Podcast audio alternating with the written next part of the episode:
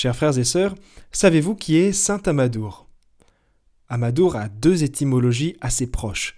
C'est un nom d'origine latine qui peut signifier qui a de l'amour en lui ou bien âme dorée. Ce fameux Saint Amadour, donc, est un mystérieux ermite des premiers siècles qui a donné le nom au rocher dans lequel on a retrouvé sa dépouille. Rocamadour, un des villages préférés des Français il y a quelques années. La tradition populaire nous dit que ce saint Amadour ne serait autre que Zachée lui-même. Zachée, époux de sainte Véronique, la femme guérie de ses pertes de sang dans l'Évangile, celle-là même qui essuiera le visage du Seigneur lors de sa passion, et qu'on retrouve à la sixième station du chemin de croix.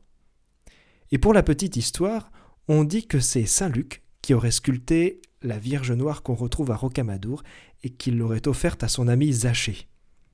Bref, au-delà des preuves scientifiques pour attester ou non la véracité historique de ce qu'on raconte, on a une belle histoire qui nous montre que la rencontre de Jésus est bouleversante et change le cœur.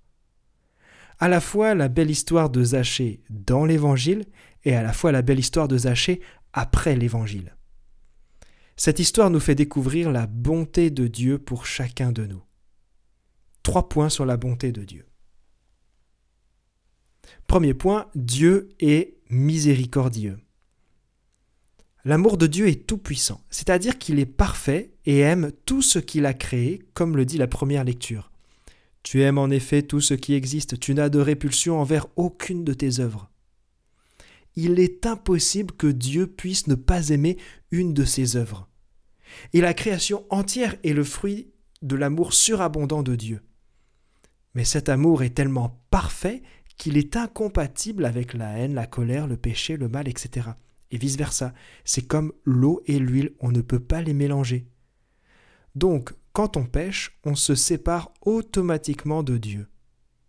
Pour prendre une image concrète, c'est comme si on fermait petit à petit les rideaux dans une grande pièce pourtant prévue pour être inondée de soleil.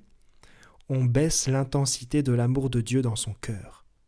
C'est alors qu'on peut faire l'expérience de la miséricorde toujours dans le livre de la sagesse, tu as pitié de tous les hommes parce que tu peux tout. Tu fermes les yeux sur leurs péchés pour qu'ils se convertissent. Ceux qui tombent, tu les reprends peu à peu. La miséricorde de Dieu, c'est de faire entrer le temps dans l'équation. Dieu s'engage à prendre le temps, petit à petit, de rendre les cœurs compatibles à son amour lumineux. Dieu est miséricordieux. Deuxièmement, Dieu sauve. Le Fils de l'homme est venu chercher et sauver ceux qui étaient perdus. Jésus dans l'Évangile. La conséquence de la miséricorde de Dieu, c'est le salut. Dieu est venu lui-même en personne, en chair et en os, pour nous sauver. D'ailleurs, c'est ce que signifie le nom de Jésus. Dieu sauve. Et une fois remonté au ciel, il nous a laissé le Saint-Esprit pour continuer son œuvre de salut du catéchisme de l'Église catholique. La grâce du Saint-Esprit a le pouvoir de nous justifier, c'est-à-dire de nous laver de nos péchés et de nous communiquer la justice de Dieu par la foi en Jésus-Christ. Et cette justification qui nous sauve, qui nous lave de nos péchés, Saint Augustin dit qu'elle est une œuvre plus grande que la création du ciel et de la terre. En fait, chaque pécheur qui se convertit, qui se laisse sauver par Dieu, c'est une nouvelle création encore plus grande que la création de tout ce qui existe déjà. C'est pour ça que Jésus dit dans un autre passage C'est ainsi qu'il y aura de la joie dans le ciel pour un seul pécheur qui se convertit, plus que pour 99 justes qui n'ont pas besoin de conversion. Extraordinaire, non? Dieu est miséricordieux, Dieu sauve et troisièmement, Dieu glorifie. Non seulement Dieu créé par amour manifeste sa miséricorde pour nous reconquérir et nous sauve, mais en plus, bouquet final, il veut nous glorifier. Avant même le péché originel, Dieu avait le projet de nous glorifier, de nous faire entrer dans sa gloire.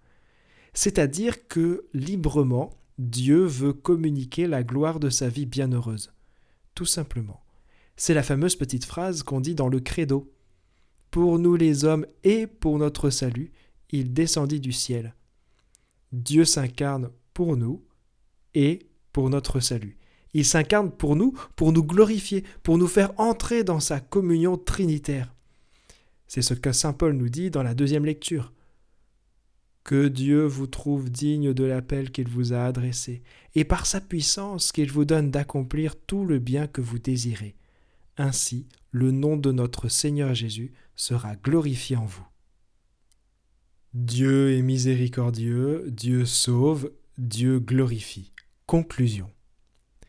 Si on en croit la tradition populaire, Zachée est appelé Amadour, celui qui aime, celui qui a l'âme en or, parce qu'il est rempli de cet amour de Dieu. Et l'amour de Dieu, ça rend lumineux. Qui a envie d'être lumineux ici, empli de la lumière de Dieu?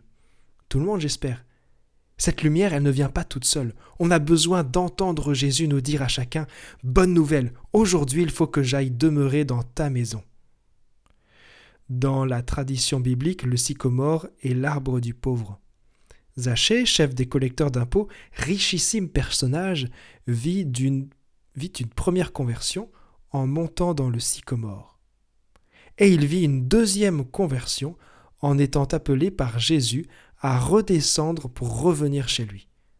Jésus redonne une nouvelle dignité à Zachée. Puisse cette expérience de Zachée nous inspirer puissamment pour l'imiter. Vite, il redescendit et reçut Jésus avec joie. C'est le genre d'expérience qui fait dire au pape François que la joie de l'Évangile remplit le cœur et toute la vie de ceux qui rencontrent Jésus. Ceux qui se laissent sauver par lui sont libérés du péché, de la tristesse, du vide intérieur, de l'isolement. Avec Jésus-Christ, la joie naît et renaît toujours. Telle est l'expérience de Zachée, tel est le but de notre vie chrétienne. Amen.